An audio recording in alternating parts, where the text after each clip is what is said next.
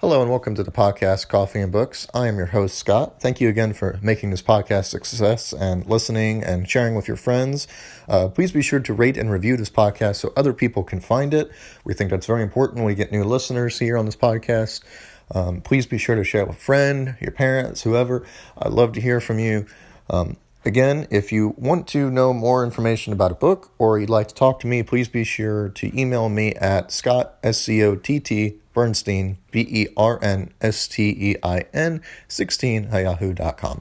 Okay, so before I begin today's podcast, I also want to give a shout out to my friend Sarah Irwin, who published a book recently.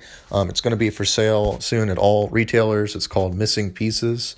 Um, I hope to review the book soon and bring it to more of your attention. Um, it's published locally, uh, but you can find it also soon on Amazon and Barnes Nobles and other retailers. So it's also very exciting that I have a friend who published a book, and it makes me interested in also publishing my own work. So I am also a writer and I am also an author. I would like to publish more myself. Um, anyway, that's all for now uh, about that topic, and we'll hopefully come back to that later.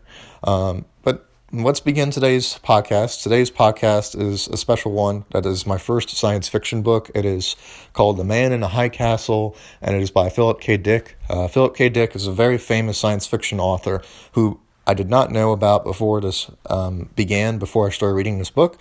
Most importantly, there's a couple of things you should know about this guy first.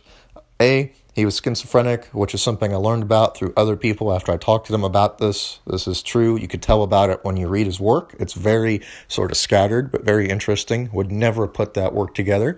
Uh, two, um, he is a very famous author. He's written a lot of books. Um, the Blade Runner series is based on his books. This Man in the High Castle has its own series on Amazon Prime. Uh, but basically, he's written anything even remotely connected to sci-fi ever. Um, but movies such as The Minority Report are based on his works. Um, Total Recall, any science fiction, you know, basically big movie that you've probably heard about is somewhat probably connected to him. Uh, his probably most biggest success of a movie, though, like if we were talking in terms of popularity, would be uh, um, obviously Blade Runner. Okay, so I have yet to read that series. I did not know it was a book beforehand. I have not watched the movie on that either. So before we go into Blade Runner, we're going to start with The Man in the High Castle, which is what intrigued me. Okay, so what is The Man in the High Castle and why do I consider it sci fi? Well, to be honest with you, it's not 100% sci fi. It's not necessarily set in the future. It's actually set in 1960s in an alternate reality. A very interesting alternate reality in which the Japanese and the Germans won World War II instead of the Americans and the Allies. So, what in the world happened? How did we get to that point? Well, there's actually a few points of interest in the book that talk about how that all changed. Um, so, uh, to summarize the story, basically it follows a group of people in San Francisco and in Colorado and their adventures throughout uh, the book in the Pacific Western United States through Wyoming. Um, we go to Cheyenne, we go to all different kinds of uh, places. It's very exciting. Um, mainly because I always loved what if scenarios. So, my biggest question was how in the world did they get to be Japanese and German? How did the US get divided? How did we lose the war? What in the world happened? Well, there's a couple ways they explain it in the novel. Um, so, in the book, they have various different accounts uh, from different people of what they think happened. But basically, um, the German propaganda machine is putting out one answer, the Japanese is putting out another answer, and we're left with kind of like a mixed bag of results. But basically, what we know in the alternate reality, we have FDR as president who died very much a younger person. Uh, you know, instead of living to the 40s and guiding America through World War II, he died before America could get off the ground at, with the war effort and died in the 30s particularly in the late 30s during the not necessarily the height of the economic depression, but a lot of his work failed, such as the New Deal and other such economic metaphors uh, that failed to kick in the uh, necessary economic sustenance that the United States needed to go to war, uh, particularly in Europe. Um, and there's other factors as well. Um, Soviet Union collapses on itself. Russia succeeds in uh, destroying its own self, and rather Germany is successful in invading Stalingrad and is successful in wiping out um, pretty much the entire Russian Empire, which leads Great Britain to defend itself pretty much from all of Nazi Germany. Um, Japan is successful in expanding their empire, and what you're left with is basically the United States and other countries being divided up between a German sphere of influence and the um, Japanese sphere of influence. Also, as a side note, Germans were able to create uh, nuclear power in this alternate reality and were able to use that power to go explore to space, which is where the sci fi part comes in. They're able to go to Venus, they're able to go to Mars, they're able to go travel the universe, which you don't really see a whole lot of in this book, unfortunately. It's more or less um, the Germans and the Japanese um, being suspicious of one another now that they're no longer um, allies. They are suspecting each other of the two great superpowers, and in essence, it's created a alternate version of the Cold War where ja- where Japan and basically um, Germany are all in this kind of mixed bag of Cold War results.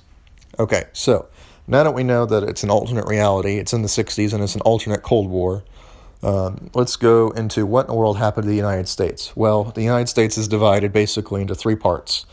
On the northeast and south coast um, is ruled by Nazi Germany, and in the Pacific part, you know, specifically uh, California um, and all of the western part of the coast is ruled by Japan.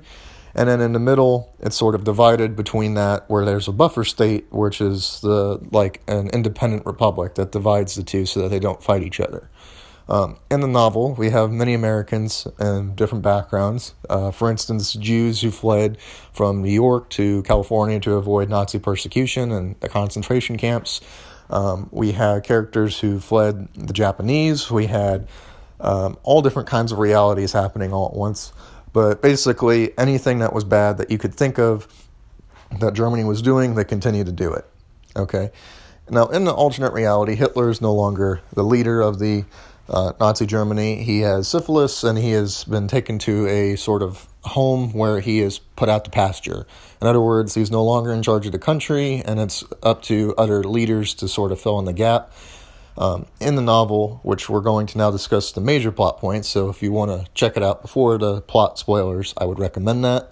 Um, we're going to get into that there was a coup that basically happened in the novel. Um, there was a death of Martin Bormann, um, you know, main major figurehead of Nazi Germany, and how there were different people such as Goebbels who tried to come to power, and it made Germany fluctuate in terms of what their plans were with Japan. Uh, for instance, in Nazi Germany, we meet some of the leaders along the way who discuss the possibility of going into a nuclear holocaust and just ending the whole world. We also see the reality, which is um, you know, Germany is highly suspicious of Japan, and as a result, they have spies everywhere. Um, they're very convinced that Japan is going to, you know, just basically fight them on every possible conceivable notion. So they have this operation called Dandelion, which is we're just going to wipe out the Japan home islands with a nuclear attack. Which in our reality, uh, you know, the U.S. bombed obviously. Um, Japan twice with nuclear weapons. So it's interesting to see the alternate reality predicting that as well. Um, but most importantly, the total mind bleep in this book um, the total mind conception that throws everyone off is that in the middle of this novel, you're following these characters and their journeys, and there is a book that is described as called The Grasshopper Lies Heavy. What The Grasshopper Lies Heavy is, is their version of what would have happened if the Allies won which is funny to me because how we're predicting how Germany and Japan would have basically gone on a you know nuclear war and destroyed each other. It's basically the same thing as if they thought Russia and the United States would go to war against each other, or that Russia and Great Britain or U.S. and Great Britain they basically didn't know what was going to happen. And this author wrote an alternate reality of what would have happened if the Allies had won as well. And it's just sort of funny because this book was written in the 60s at the height of the Cold War. Um, this is an impossible task to actually ask about what if, what would have happened because we don't know. But I just like how, in the middle of this novel, in the middle of this craziness, in the middle of this story, there's just another book that you're reading about another book and what would have happened if the Allies won. And it's completely different than our actual reality. So, anyway, if that wasn't enough for you, all the major characters in this book basically support this author who's an underground uh, writer. And it later comes out that this writer just basically used um, a, what a, a, Chinese fortune, uh, like as in like a, a Chinese fortune telling um, poem to determine what, what actually happened in reality and wrote that as a book and then used that as mm, proof to be, being a bestseller. So, with all that being said, this is what I actually think of the novel and the conclusion and the climax and everything. So, you have these characters like uh, Fink, who's a Jew, who uh, he is a person in the San Francisco area who fled German territory to escape being obviously killed. Um, he becomes an independent jewelry maker. Um, he's trying to manufacture uh, some goods in the United States that are locally owned and not a market for h- historical items, uh, which is where the majority of people make their money in the U.S. now. Um, Japan is all the major powers and players and figures, and they're basically the top of the hierarchy. So in San Francisco, um, if you're white, you're actually considered beneath the Japanese, and then obviously, the, in terms of utter subtle racism, everything else kind of works its way down. Other Asians are below the whites, like the Chinese. Um, blacks are definitely lower on the list in this time, time period as well, or African Americans. Uh, but the way the author talks about them is very derogatory. Um, one thing I just want to say is that I did not agree with how the author represented the minorities in this book. Uh, but again, it's an alternate reality that was written in the 60s, and this is pretty much either during or before the civil rights movement. And as a result, you're left with sort of a author with mental health issues writing about um, problematic depictions of minorities. So, um, again, did not agree with or condone his racism or the way he depicts people in this novel. Uh, but again, it is just a product of its time and environment, and it's also should be noted that it was written by someone who did not have the best mental health capacities, and we have to understand that before we analyze it and say, well, this author is clearly a huge racist and is someone who's offensive to everyone. He did not necessarily mean his work in that way. All right, so um, the main point is is that uh, Fink has a wife who is in Colorado. Um, they are separated. His wife meets an Italian truck driver who's going through the United States. It turns out this Italian truck driver is not really Italian at all, but is a secret German agent. She discovers this. Uh, the German agent is using her to get close to the author of this book, The Grasshopper Lies Heavy, heavy as he is a Nazi guard who wants to assassinate the leader of this book or this movement that is spreading across the world. He wants to end all of the political ideologies that are associated with this book, even though it is completely written not by this author himself, um, which we find out later in the novel.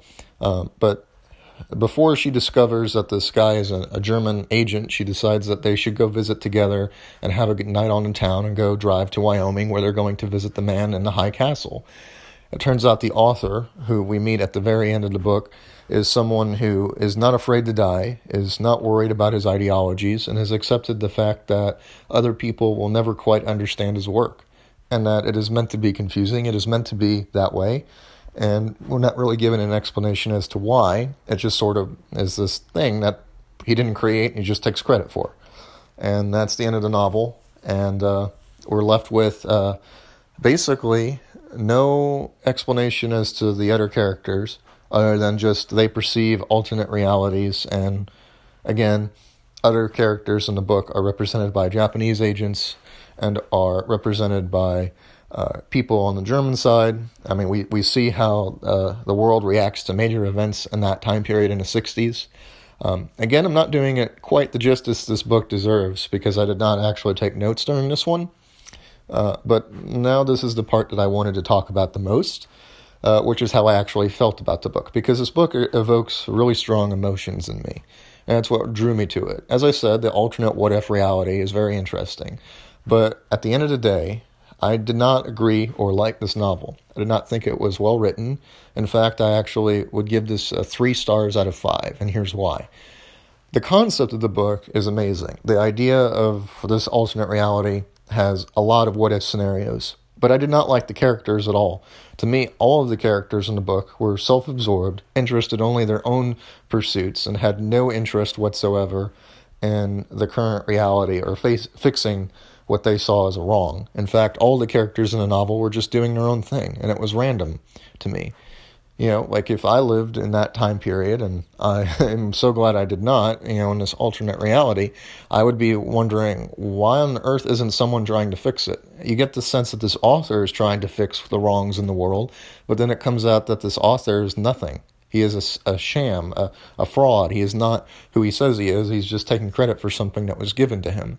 So at the end of the day, what you're left with is a sort of a hollow novel, an idea about a couple formulated concepts, and maybe they're just going over my head, but I felt as if all the characters in the book did not actually represent anything to me that was good. In fact, they all represent to me what was bad about that uh, period. Uh, you know, even though it's an alternative history, all the characters only care about themselves and it shows their selfish motives and actions. Okay, so why did I give it a 3 out of 5 if I didn't like it so much?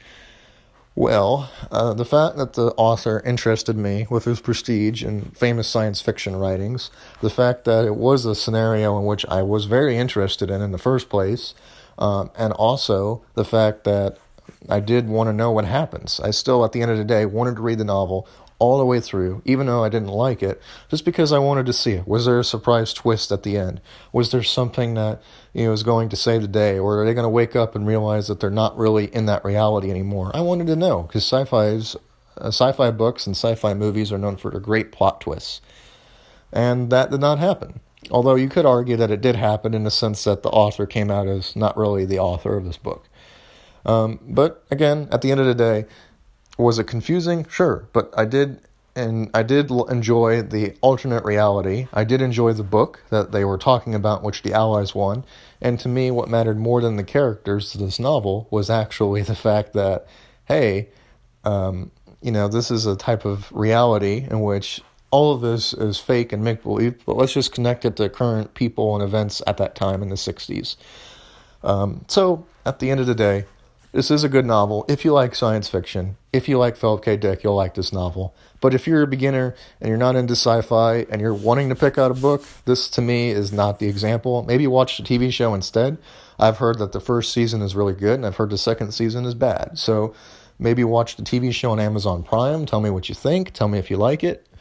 Uh, but at the end of the day, when all the stars are written out and how this novel is laid out, I give it a 3 out of 5 just because it had the promise to be good, but unfortunately it nosedived really quickly for me.